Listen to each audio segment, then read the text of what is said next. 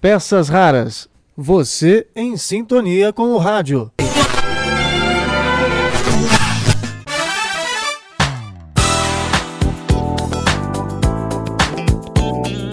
Olá, tudo bem? Eu sou o Marcelo Abud e estou de volta aqui com nossas peças raras.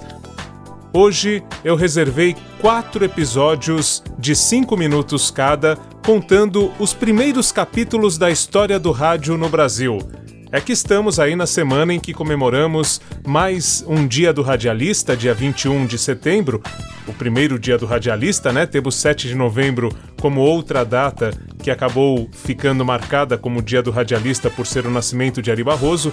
Só que anteriormente, dia 21 de setembro, era o dia do radialista, porque foi quando o, a profissão foi regulamentada, né? Os direitos foram conseguidos para essa categoria. Nós temos também no dia 25 próximo, quarta-feira, o Dia do Rádio, em função do aniversário do Edgar Roquete Pinto, considerado o pai do rádio no Brasil, e nós vamos saber por que nessa série de áudios que você vai acompanhar aqui comigo. E por isso tudo, então, nós vamos disponibilizar a partir de agora quatro episódios na sequência, contando os primeiros capítulos da história do rádio no Brasil. Esse material faz parte, na verdade, de algo maior, uma série com 10 capítulos que foi preparada é, quando o rádio completou 90 anos aqui no Brasil, para o livro História do Rádio, organizado pela professora Magali Prado é o material digital que acompanhou o lançamento do livro História do Rádio no Brasil, é, organizado então pela professora e pela radialista Magali Prado. Você confere trechos desses capítulos aqui, agora, comigo, e pode também acompanhar eles na íntegra no post que eu vou deixar no blog Peças Raras. Lembrando que tudo que a gente fala aqui no nosso podcast também você encontra no www.pecasraras.blogspot.com sem cedilha, né? Fica então Pecas Raras. É isso, espero que você curta e enquanto você vai acompanhando esses momentos do rádio, eu também revelo que estou preparando um especial que vai ser lançado até semana que vem com o debate, o painel em que lançamos uma pesquisa, em que divulgamos um estudo feito no Núcleo de Inovação e Mídia Digital da Faculdade Armando Álvares Penteado, a FAAP, onde eu dou aula, e nós fizemos um estudo sobre tendências do podcast no Brasil. Tivemos um evento na Semana de Comunicação, no dia 17 de setembro agora, e por lá passaram a Gabriela Viana e também a Isabela Medeiros, as produtoras e apresentadoras do podcast Vozes, Histórias e Reflexões da CBN. Tivemos também a participação do professor Eric Messa, que é o coordenador do Núcleo de Inovação em Mídia Digital da FAAP, e de um ex-aluno que participou do estudo, o César Ishigawa. Então, tudo isso, é, essa edição completa, você vai conferir em breve na semana que vem aqui no nosso podcast Peças Raras. Até lá, fique com algumas das histórias do início do rádio no Brasil. Peças Raras. Você em sintonia com o rádio. A partir de 1919, começa a chamada Era do Rádio no Mundo o microfone surge através da ampliação dos recursos do bocal do telefone, conseguidos por um engenheiro da Westinghouse em 1920, nos Estados Unidos. No Brasil, o rádio não demora a chegar. A primeira experiência acontece em 7 de setembro de 1922, nas comemorações do centenário da independência, na então capital federal Rio de Janeiro. Com a palavra, a testemunha ocular e auditiva desta primeira transmissão, Edgar Roquete Pinto. Muito pouca gente se interessou pelas demonstrações experimentais de radiotelefonia então realizadas pelas companhias norte-americanas Westinghouse na estação do Corcovado e Western Electric na Praia Vermelha muito pouca gente se interessou. Creio que a causa principal desse desinteresse foram os alto-falantes instalados na exposição. Ouvindo discursos e música reproduzidos no meio de um barulho infernal, tudo rofenho, distorcido, arranhando os ouvidos, era uma curiosidade, sem maiores consequências. Apesar das falhas, Roquete Pinto percebe o potencial do meio de comunicação e, em virtude de seus empenhos pessoais, fica conhecido como o pai do rádio no Brasil. Ele também está por trás da inauguração da primeira emissora brasileira, juntamente com Henrique Morise, então presidente da Academia Brasileira de Ciências, inaugura em abril de 1923 a Rádio Sociedade do Rio de Janeiro. No começo de 1923, desmontava-se a estação do Corcovado e a da Praia Vermelha ia seguir o mesmo destino, se o governo não a comprasse. O Brasil ia ficar sem rádio.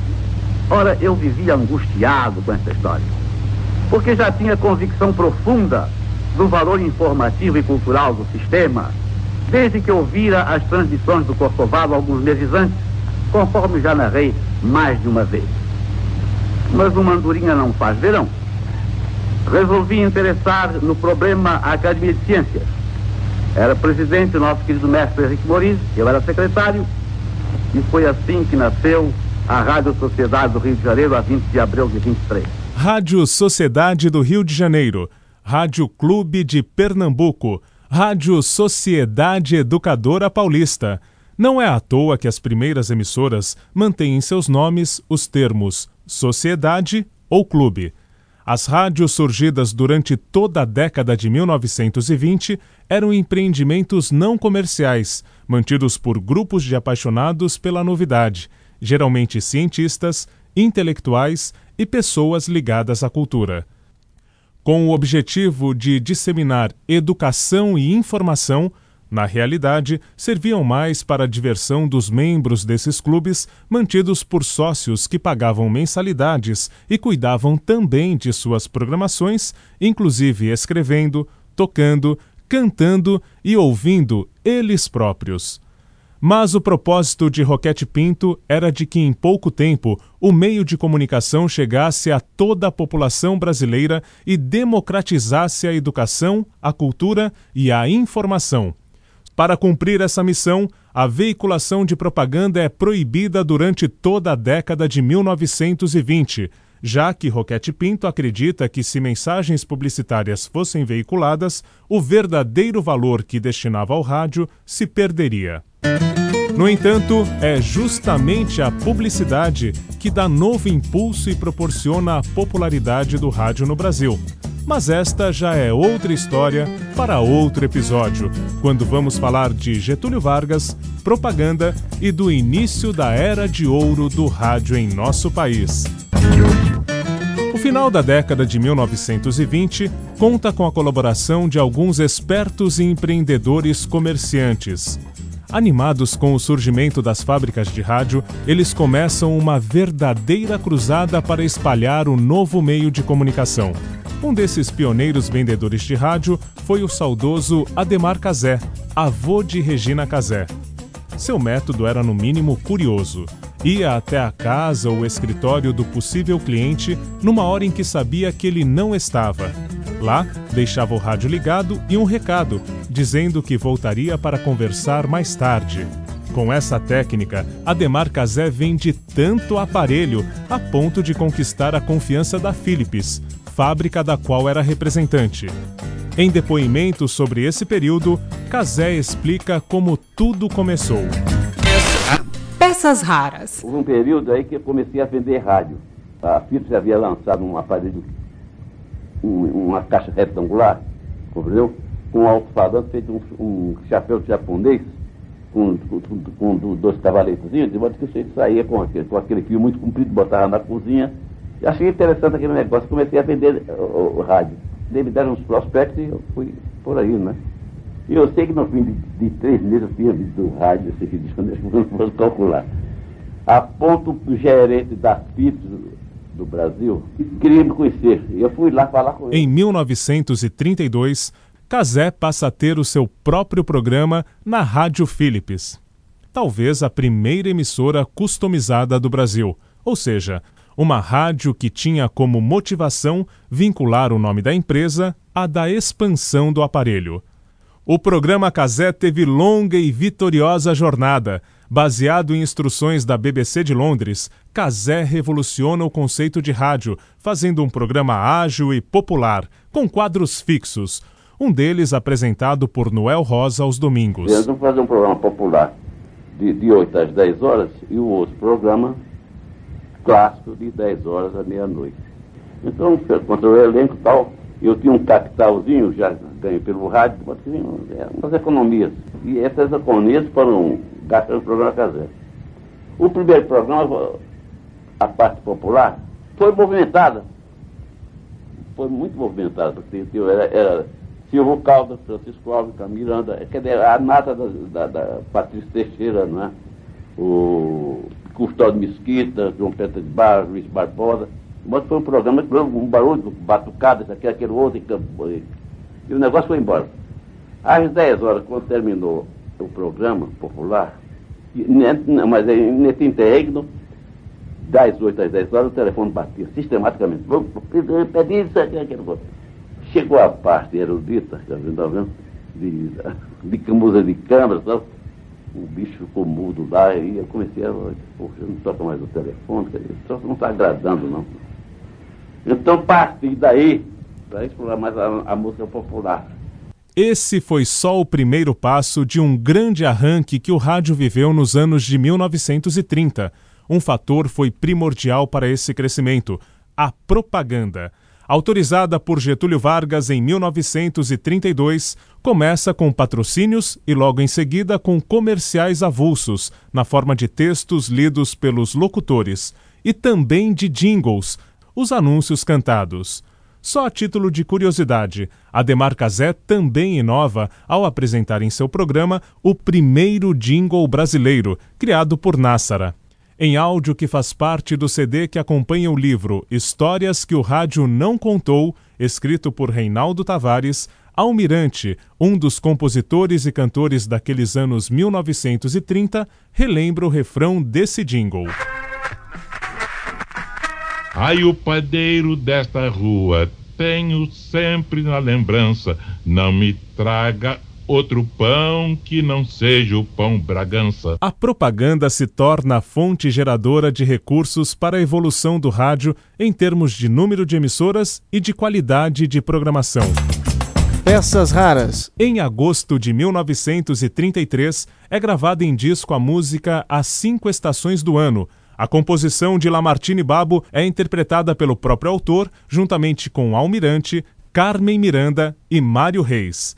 A letra fala com bom humor das cinco estações de rádio mais famosas da época: Educadora Paulista, Philips, Sociedade do Rio de Janeiro, Clube do Brasil do Rio de Janeiro e Mairink Veiga. Na letra, a rádio educadora é chamada de estação de águas, expressão usada pelos artistas para ironizar emissoras que iam mal. A Rádio Philips ganha destaque pelo sucesso do programa Casé e por atrair anunciantes de todos os gêneros. A Mairink Veiga, que era a emissora de maior audiência na época e tinha como diretor César Ladeira, tem sua popularidade realçada. Já a Sociedade, primeira emissora do Brasil, à época completava 10 anos. Desde que foi fundada em abril de 1923, pouca coisa havia mudado em sua programação, que permanecia privilegiando a música erudita. A última estrofe de As Cinco Estações do Ano é dedicada à Rádio Clube e refere-se ao preconceito sofrido pelos primeiros narradores de futebol. A letra cita um episódio vivido pelo locutor Amador Santos, que, proibido de transmitir um Fla-Flu, instala-se numa casa da vizinhança e sobe em um galinheiro para narrar a partida. Na época, dizia-se que a voz do locutor havia chegado aos ouvintes misturada aos cacarejos das galinhas. Vamos ouvir as cinco estações do ano, gravada em 6 de julho de 1933. Antigamente eu banquei estação de águas, hoje guardo minhas mágoas num baú de tampa azul. Já fui frequinha, mas agora já estou forte. Sou ouvida lá no norte, quando o vento está no sul. Transmite PRAC. Transmite PRAC.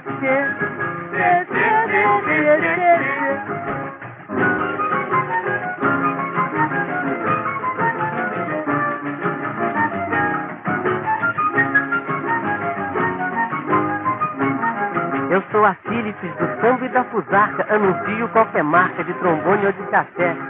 Chega na hora do apito da sirene, grita logo a dona Irene, liga o rádio e vem casé. Transmite TRAX.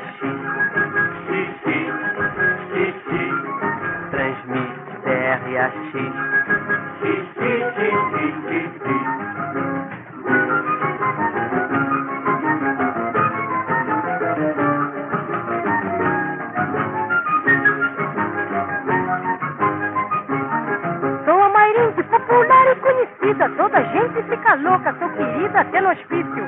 E quando chega sexta-feira em Dona Clara, sai até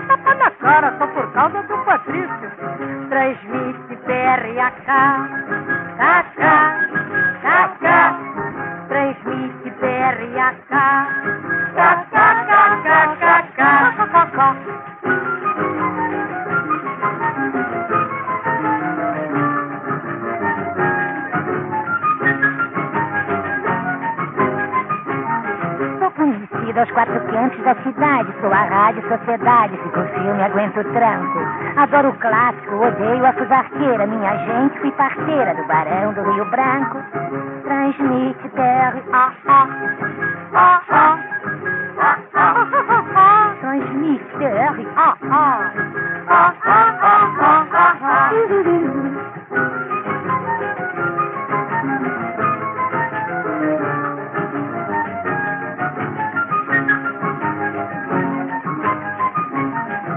Clube, eu sou é homem, minha gente, francamente, sou do esporte, futebol me põe doente. No galinheiro se radio para o povo, cada que eu anuncio, a galinha bota um ovo. Transmite TRAD, transmite TRAD.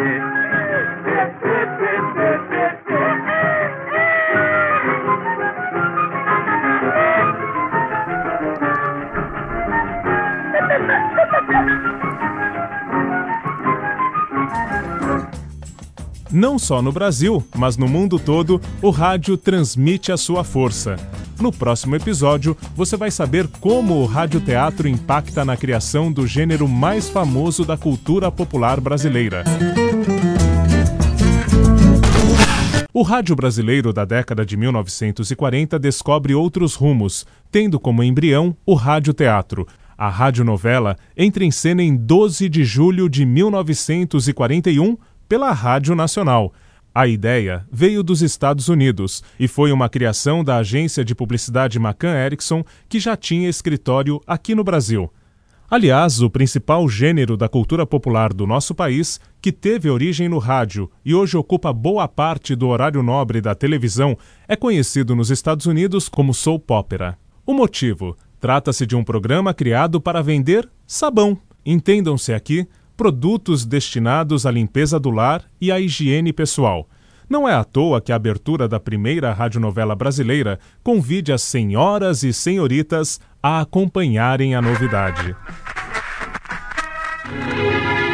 Senhoras e senhoritas, a Rádio Nacional do Rio de Janeiro apresenta.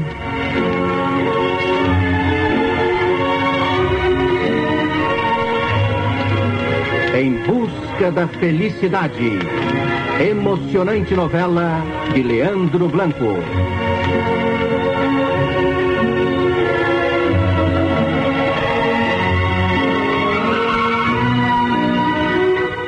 As radionovelas logo alcançam sucesso. A credibilidade dos dramas radiofônicos era muito grande.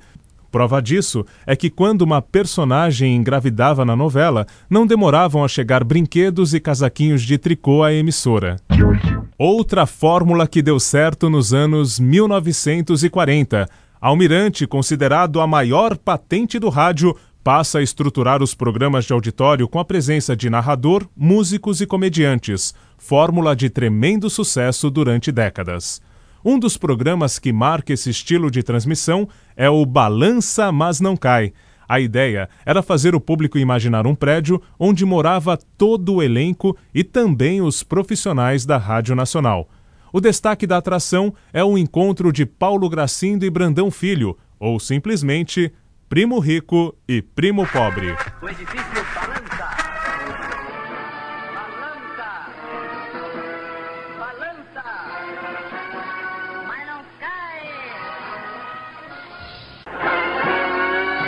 aquele sujeito muito rico recebe mais uma vez a importuna visita daquele parente muito pobre. Olha, prima, a minha situação é de pânico, sabe? Há noites em que eu nem consigo dormir. É? Tenho vontade de sair pra rua, falar com meus amigos. Ainda se eu tivesse um telefone em casa. Ah, meu, nem pense nisso, primo. Você não sabe o transtorno que causa um telefone em casa? É? Eu posso dizer isso brincadeira porque aqui em casa tem oito, né? Oito? Ih, não param de tocar. É de Nova York, é da Bolsa de Londres, é Paris. Hum. E as despesas de telefonemas aqui para a Inglaterra. A minha mulher só acerta o nosso relógio pelo Big Ben de Londres. É. É você que é feliz. Estou felicíssimo. Eu estou afundado, eu estou afundado. Já tô vendo, afundadíssimo.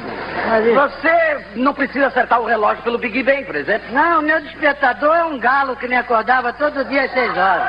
É? Mas agora, coitado do galo, não? Morreu. Não, mas eu preciso levar lá um relojoeiro para acertar pelo horário de verão, que ainda tá cantando pela antiga. Não estivesse nessa situação, eu até ajudava você, sabe? É. Eu te dava um ovo de presente pra ver se saía um galo novo. Mas eu Hum. tô de dívidas até aqui, primo. Eu tô entupido. Entupidíssimo. É. Entupidíssimo. Bem, primo, eu vou indo, Já tá? vai, né, primo? Eu tenho... Ah, é verdade.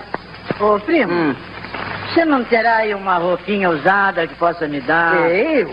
Olha, você pode não acreditar, primo, mas eu ando de calça furada. Furadíssima. É. Furadíssima. Se eu não estivesse nessa situação, eu ajudava você. Olha, primo, eu, eu sou amigo dos meus amigos. Muito obrigado. Eu sou. Eu tenho aqui no bolso cinco cruzeiros, né? Se você estiver precisando, eu racho com você.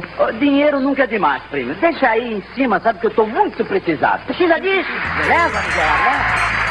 A década de 40 também é marcada pela força das transmissões esportivas. Em São Paulo, a Pan-Americana, atual Jovem Pan, se torna a emissora dos esportes. No jornalismo, Repórter Esso e o grande jornal Falado Tupi, cada qual ao seu estilo, fazem o rádio adquirir ainda mais credibilidade junto ao ouvinte. Com alguns capítulos da história do rádio no Brasil, eu me despeço por aqui. Até a próxima com novidades do rádio e do podcast. Aguarde novidades. Na semana que vem, vamos falar das tendências do podcast no Brasil, tentando responder qual é a duração de um podcast preferida do público brasileiro. Quais os assuntos que ainda não são muito contemplados nessa mídia e que têm uma demanda de público grande? Essas e outras questões fizeram parte de uma grande pesquisa, de um grande estudo que nós estamos divulgando. Você já encontra essa pesquisa publicada, os dados, os destaques, a análise dela no meu blog, né, o Peças Raras, tá ali também. Você já pode conferir os dados e na semana que vem acompanhar o debate que aconteceu para a divulgação do estudo. Até a próxima, quando eu volto com mais peças raras para você.